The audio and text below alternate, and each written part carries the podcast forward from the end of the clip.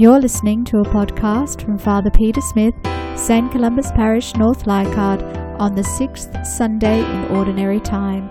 And now here's Father Peter.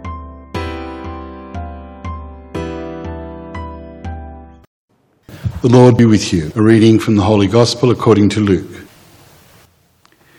Jesus came down with the 12 and stopped at a piece of level ground, where there was a large gathering of his disciples, with a great crowd of people from all parts of Judea and from Jerusalem and from the coastal region of Tyre and Sidon, who had come to hear him and be cured of their diseases.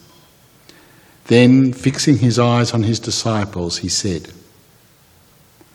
"How happy are you who are poor. Yours is the kingdom of God. Happy are you who are hungry now.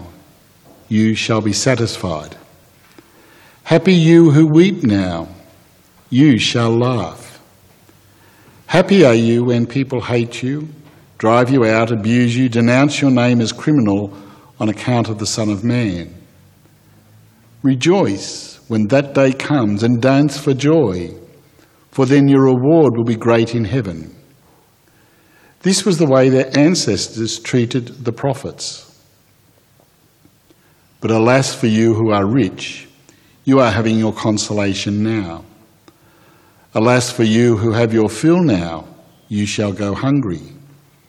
Alas for you who laugh now, you shall mourn and weep. Alas for you when the world speaks well of you. This was the way their ancestors treated the false prophets."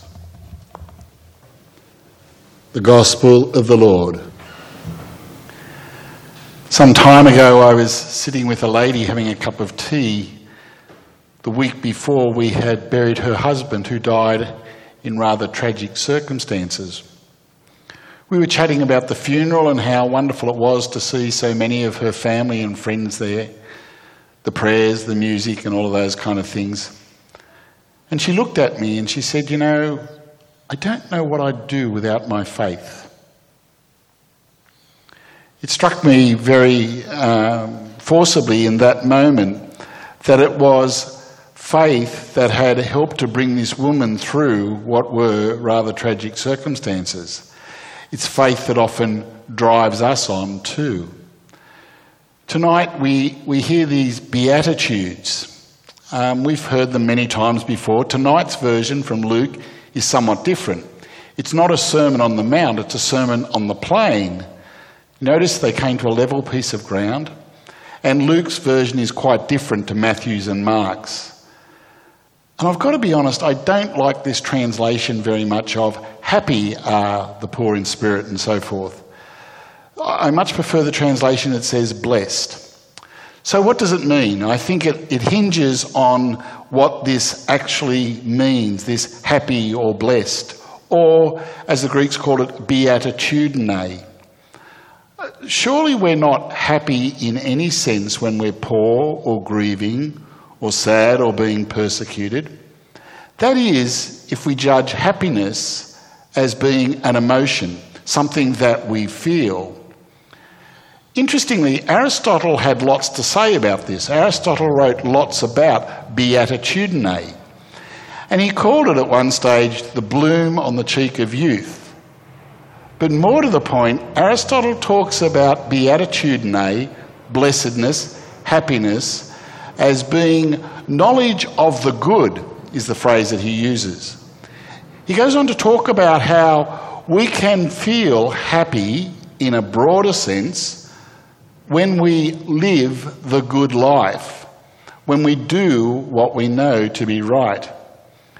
But we often think of this happiness as being an emotion more akin to joy. Well, joy is an emotion, a happiness that is instantaneous. But the happiness of beatitudine is something that is more about our knowledge of living the good life, of doing what we believe is right.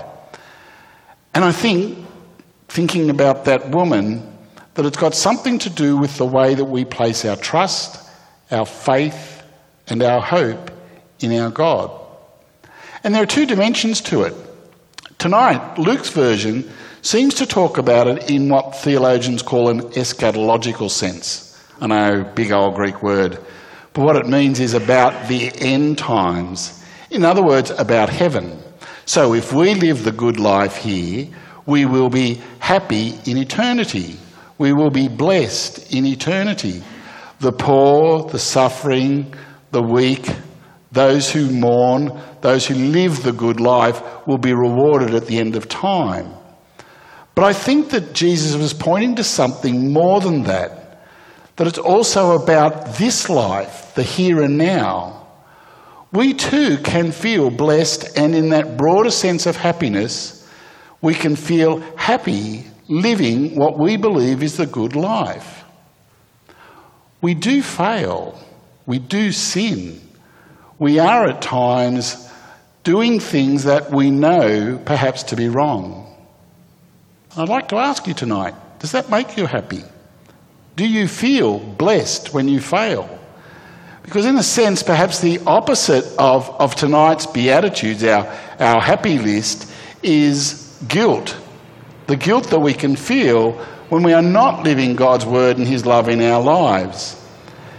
And so once again, we are challenged tonight to recognise that the values of this world, of wealth, power, influence, do not bring happiness.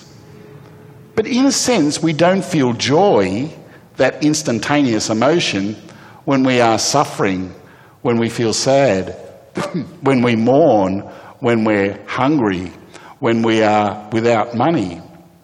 But yet in those moments, we too can feel that blessedness as we place our trust and our hope in our God.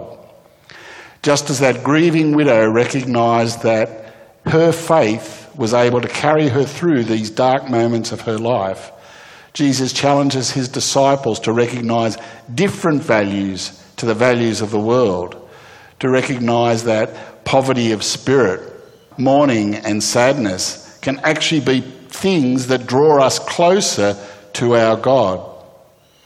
Jesus, when he was on this earth, spent his time with the poor, the needy, the sinners, the people whom the world reviled, and yet he chose them as being his witnesses in the world. In our own failings, we too can place our trust and our hope in our God. When we too are suffering, when we too are feeling sad, when we are grieving, when we are feeling sometimes reviled by this world because of the choices we make, that too can be the time when we are blessed in the sense of being closest to our God.